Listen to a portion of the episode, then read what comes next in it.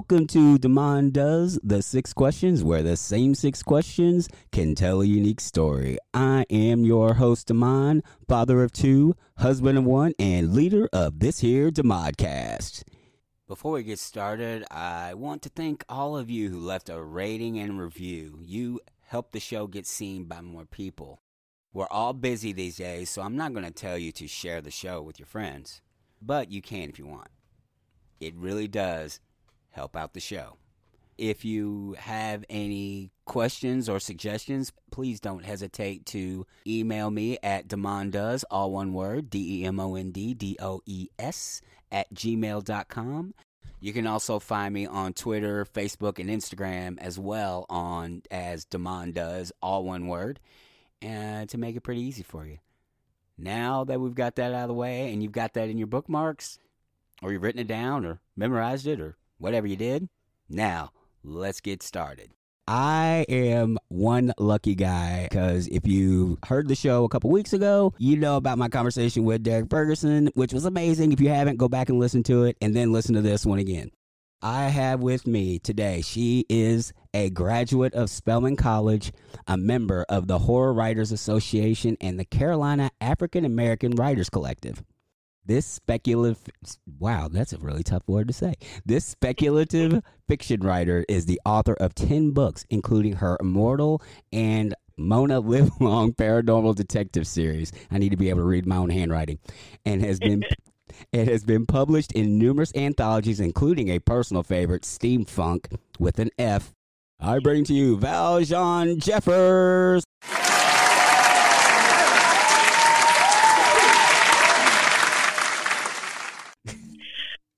Uh, hey, Demond, thanks for inviting me.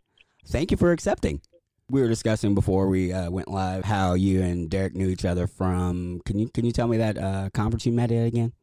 Um, the State of Black Science Fiction Society.com. It was a con that was held at the Atlanta Art Festival back in 2016. Okay. I had known Derek for years before then, but I met him in person. So he, he's a good friend. Uh-huh. He is a good friend. And he's very supportive of other writers. I did find something else that I thought was pretty cool. You're in the 100 plus black women in horror? Is that right? Mm-hmm. Mm-hmm. Yeah, that Sumiko Saulson edited that anthology. And she actually managed to, she is kind of friends with Anne Rice. So she actually managed to get that anthology into Anne Rice's hands. Wow. Yeah. Let me tell you a story. The, the weird thing about it is before Sumoko put me in that anthology, I didn't even think of myself as a horror writer. Really? Yeah, I, I thought of myself as more speculative fiction and fantasy and science fiction writer. And my readers, see, readers will tell you things about yourself. And then I went back and I looked, and she's like, you know, readers came to me and asked me, you know, they were talking about your Immortal series. That's like, my first series. And they were talking about it and, you know, going on and on about it and, and how scary it was. It's like, you know, yeah, it does have aspects of horror. And that, that within itself pushed me in the direction of writing horror. So with Mona Livelong, which is a steampunk horror series, I really went out of my way to scare people. So, Miss Jeffers, are you ready to answer the six questions? Yes, I am. Far away. Question number one When did you know you wanted to be a writer? I actually used to write as a little girl, but I put it down and I didn't come back to it until I was in my 40s. Really? Yep. And and then this is really weird. I was writing nonfiction. Interesting. I was a big Stephen King fan at that time, though, which is weird. So I'm writing nonfiction, but I love Stephen King. And then I discovered Octavia Butler. Ah. I was like, oh my gosh! I said, black folks do this. Black people do this? Yeah. hmm Really, actually, before I got into it, I had read a ton of speculative fiction.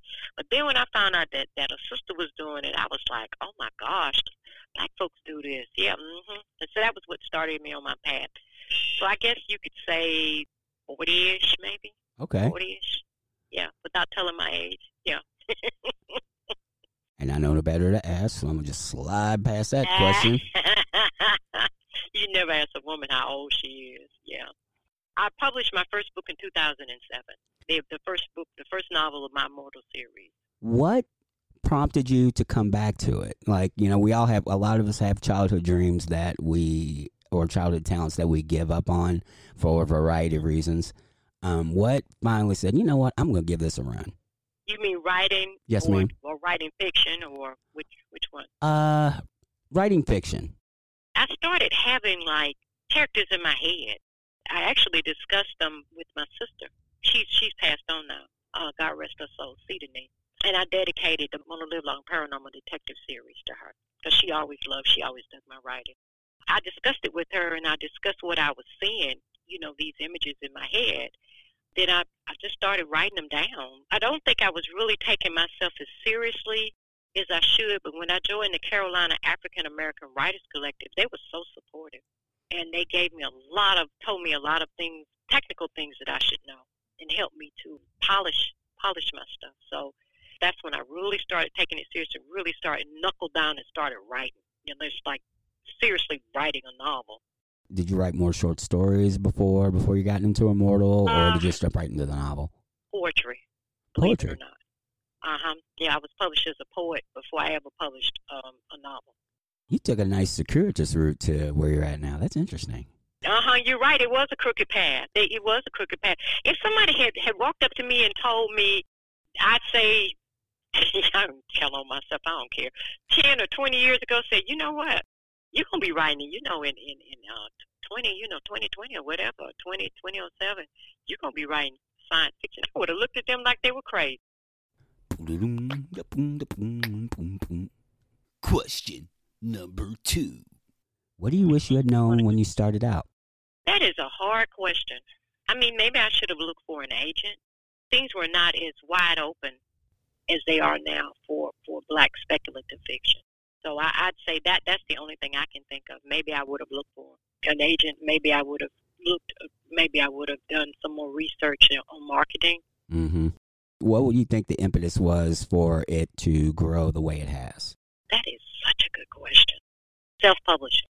Before the self-publishing revolution, what we had to do was we had to shop ourselves to publishers. Right. who would turn us down. You even have some black folks that say that they write with white characters in order to get published. The same thing happened to me. Okay, I self-published my own novels, but I have been I have stories that have been traditionally published. When self-publishing came around, it changed it changed the playing field. I had sent my stuff out. Now I won't take you through that long journey. I'm not going to waste our time going through. But I had I had queried publishers before, and I got sick of it. And then the self-publishing revolution took place, and it was like, oh, okay, we ain't got to wait on them. We just do it ourselves, you know. And you got the artist. Now I need to give, like I said, I'm gonna give a shout out to my guy Quinton Veal because he does all my cover art. Starting with, I think it was Immortal Three. He does my cover art for me, and he's also an author. So I gotta give a shout out to my fiance. And he has a book out called Cosmic Storm. Maybe we'll get back to that. You have the artist, you know, the cover artist. You got the editors. So it's just like we could just do it for ourselves. Does that make sense? Yes, ma'am. We didn't have to wait on anyone. So I think that really changed. I think that changed the playing field. And what we're looking at now is a renaissance. Not just black folks, but just say peoples of color, speculative fiction. A lot of that stuff they're putting in the movies now. Like I said, we were doing it back in 2000. The Black Science Fiction Society, that was like the first site, main site that ever, now that site has like 5,000 members. That's a big thing, you know. No more gatekeepers. Our gatekeepers are our readers. Other than Octavia Butler, who are some of your other influences? Nalo Hopkinson, Richard Wright. I was a big Richard Wright fan. I Mhm. love, I love Richard Wright. Alicia McCalla is a is an excellent writer. There's a Milton Balogun, Ojetade, Penelope Flynn. She's another, you know, another favorite of mine. I'm reading her, her novel right now. Did I mention? It? I already mentioned Nicole Smith's uh, anthology Slay, didn't I? Mention it again. Okay, Slay. It's vampire anthology. It's I have a story in it called Beautiful Monsters. They're like 29 authors or something. It's one of those big, gigantic anthology. You know, it's going to be a big, well, pretty good sized anthology. Like Sycorax's Daughters. That's another one. That's a horror anthology. I, and I have an excerpt from Mona Livelong in there, edited by Linda Addison. Linda Addison is another writer. that um that that I enjoy reading. She writes horror and she writes uh, poetry. That's, those are some of my my influence. Just wanted to take a break in the action to tell you about Different Worlds, Same Story, a podcast starring myself and class historian Madeline Rosenberg, where we rewatch the classic TV show A Different World. We talk about the themes, how the show is still relevant, and the Wayans family. It'll make more sense when you listen. I'm not saying go and listen to the show. Just remember, new episodes of Different Worlds, Same Story drop every Thursday at 8:30 where you download this podcast. See you then. And now, back to the show.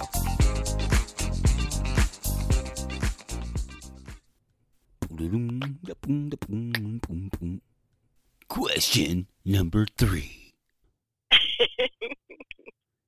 What's your go-to order at your favorite hometown restaurant? And I know we've uh, during this time, it, nobody's going anywhere really, but Yeah, no. Uh take, take it as general or take it as take it however you want because some people have lived in a bunch of different places i had one guy give me four different uh, restaurants see episode three oh Um, God. some Well, he likes to eat then. Yeah. he he, Mhm. tra- he travels a lot so he like he has different okay, spaces yeah. and stuff you know some people don't go out and eat and don't eat out much so they mention something from home or something like their their Mhm. spouse or yeah. that they cook. So it's it's a wide open question. It's more about getting to know you, getting to know all about you type of question. okay. Since I don't go out, I can't remember the last time I ate out. What I'm going to do is um, tell you about my favorite meal that I make. I'm laughing because my oldest son, Tucson, likes to cook. And I was telling him about it. It's called it's shrimp etouffee. Etouffee. Shrimp etouffee. Okay. it's not a hard dish to make, but it requires a lot of steps. And like any other New Orleans or most New Orleans dish, that if it's not a dessert, it's a lot of garlic and a lot of onions, and I love both. Right. Well, I was telling my son how you make it. I said, you know, in order to make the stock for the shrimp etouffee, I said you have to, you know, chop off. You, you know, you keep your vegetable scraps, your shrimp shells. And he was like, uh, Mama, I don't want to hear nothing about that voodoo meal. that sounds like some voodoo meal that you're making, right? Voodoo meal? That's awesome. Question number four. What are you curious about? I'm curious about life on other planets. I'm really, I'm very curious about that. Interesting. And I've already decided that there is life on other planets. And I'm just wondering, are they like kind of driving by, looking down at us like, "Mm, we don't want to deal with them Earthlings. They got too much drama going on. Or whether they're walking amongst us already. How do you think we fit in the grand scheme of things? Probably combative, That's true. you know. Then again, I mean, they could just be kind of observing us. I would think that they were probably more advanced than we are. Looking at some of the stuff, you know, reading some of the stuff I've read, and then like looking at some of the documentaries, that they're probably more advanced than we are. So they're just kind of observing us. And I don't know really what their attitude is about us. I mean, if they want to help out, hey, I'm all for it. we could use the help. If someone was go- going to get into researching those types of things, what would you suggest? You you mentioned some things that you read. What are some of the things that you read? As far as um, like your interest in UFOs. Now, I can't recommend any books off the top of my head, but I can. They, there are some really good documentaries on Netflix. Some of them are retired generals who've seen various things. Why are you treating us like we're children? Why are you hiding? You know what I'm saying? Why are you hiding stuff from us? I know you've heard about the alien that's supposed to be. They've got some alien like deep under some base somewhere that they've been hiding. Yeah, Netflix. Check out Netflix. That would be my first recommendation. Question number five. Is there anything I should have asked you but didn't? You should ask me about the novels, the steampunk novels that I have. Say what was that? What was that again? you should ask me about the steampunk novels that I have. hmm Miss Jeffers, could you please tell me about the steampunk novels that you have that I'm sure are awesome because I love me some steampunk. Actually, okay. Okay. I know what steampunk is.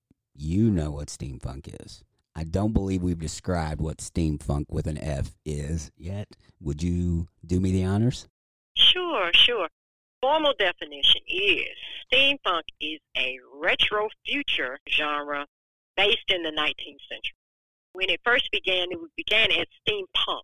Problems that people of color had with steampunk is there were no, and it actually started in the 1980s. And I, I said, God, I know it, was, it went back that far. But the, the the problems that people had, people of color had with the genre, is that there were no people of color. So then that's when that's how steam steamfunk was born. And now you have black folks and you have other people of color, Native Americans, I believe, Asian people also throwing their creativity in the pot.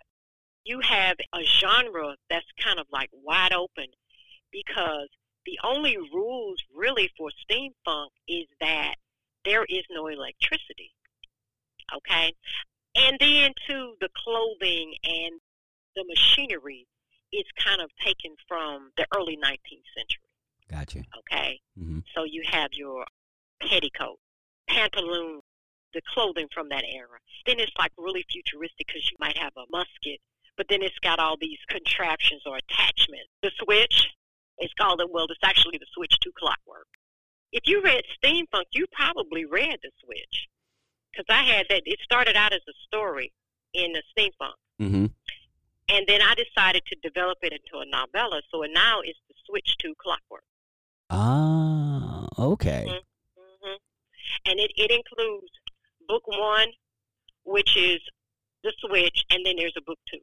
Probably been a while since you've read it, but what it has, it has a futuristic city on top where the rich, the super rich live, the ultra rich live, and then it has like a steampunk underground. The poor are keeping the society going. That sounds They familiar. work as your maids and your your butlers and your factory workers and even your sex workers. Interesting. In that way, it's it's kind of similar to like you have the ultra rich taking advantage of the poor. Okay, hmm but it's not. It's a little more complex than that because you have some sorcery in there. You've got some time travel. I love both. And then there's of course there's my Mona Livelong series. Right now I'm finishing up book number three. Mona Livelong, Paranormal Detective: The Case of the Vanishing Child. Do you have an idea on how long that series is going to be? I don't know. You ever checked out the Dresden Files? Yes, ma'am. Okay, it's kind of like that. Hmm It could just go on forever. Oh, so, So, it- I guess until I get sick of it. So I had like Mona Livelong, The Case of the Angry Ghost. That was the first one. That was my first novel where I really decided to, like I said, scare people. I said, I'm going to scare folks because I'm a horror writer. And that's what horror writers do, right? So the second one was Mona Livelong, The Case of the Powerless Witch. ooh, And now the the last one that I'm releasing, which will probably I had planned to release it sometime this summer, but it probably won't be released until September, is Mona Livelong, Paranormal Detective, The Case of the Vanishing Child. Should I drop any sites while I'm here? I love to drop my sites. Or you, or you have them, don't you? I do, but you know, I bet our listeners would love to hear it from your voice. Okay, okay, okay. Um, my main site is this is all lowercase, all together. www. V as in Victor Jeffers and and is spell out qville.com. Dot Uh-huh. dot- Ville like Ville the meat. Question number six. If you could create, if you could create a new holiday, what would it commemorate? Well, we already have one for Martin Luther King. How about a, a holiday for John Lewis? I admire him greatly. He has a kind of courage, God, that I wish I had. I mean, to get out there and fight. He was a tireless warrior. He wasn't by himself, but he and men and women like him paved the way for the rights that we have today and the rights that we're still fighting for. My friend is active in the fight for equality, and we talk frequently on Common Conversations with the Oddfellows, a live stream show every Wednesday starting around 7 p.m. on Facebook and YouTube. That was my pitch. Anyway, I'm not a frontline warrior myself. I, you know, everybody has a part to play. And Yeah. your part is support. Your part is being able to talk to people. That that's your part. You're definitely doing your part with your writing. I have a little girl here that maybe, you know, that she could be a writer. You're playing your part. You are doing Thank what you so were put on this Thank earth to so do. much. And Thank you so much. you're you're very welcome. You're very welcome. Um, you put you were put on your this earth to do this, and you you finally came back to it, and you know you've been you've been handling your business ever since. You know, so Well, you know, you know what, Demond. The thing about fiction, you can have fun and and make a statement. You know, and it's almost like you make the statement, and your readers don't even. I mean, it's not like you up in somebody's face saying, "Do this, do that, do this." You know, you know what I'm saying. But you you you're weaving a plot, and you're putting people and you're putting characters in there to inspire that you hope will inspire your reader Mm, and you hope will kind of show them, you know what I'm saying? Show show people a different way, Write What's possible. You know, I always say this: I do not read to get depressed. I read to get inspired. mm, If something is depressing, I don't want to read it. Same thing with TV programs. I, I pass. If I want to get depressed, I'll turn on the news. That's what I try to do, and, and that's and there are other authors that do that. Inspire me. do you have a codified creative process? Like how do you, like how do you create your art? I start out with usually a character, and then sometimes a setting. The setting is right behind it, or it, it might it's, it's something really just kind of really general, like okay, I want this character to be a sorceress. I want her to have this is Mona Livelong. I want her to have preternatural power, and so that's kind of vague, and you know it's kind of general. And then I'm like, okay, and I want the setting to be, and the setting kind of, as I'm writing, it kind of develops, if that makes sense. Mm-hmm. Now, with Mona Livelong, I think I went after, right away, I went after a steampunk, because I love myself some steampunk. And I wanted, I wanted to be set in the 1970s, which kind of, I know it kind of throws my authors off sometimes. But, you know, steampunk is, is an alternate universe, so you can basically do whatever you want to do this is the way I want her to look, and it grows as you're writing. A lot of times, believe it or not, when I put my writing down, I start to dream about it, and it's like they're like, "Hey, you know, you need to get to work, and we gonna bug you until you do this." Thank you so much. Thank you, thank you, thank you for talking to a perfect stranger. And thank you for listening to this perfect stranger, or am I just perfectly strange? And remember, if you haven't, leave a rating and review wherever you download this podcast, and we'll see you next week. So until next time, see it, hear it, speak it, live.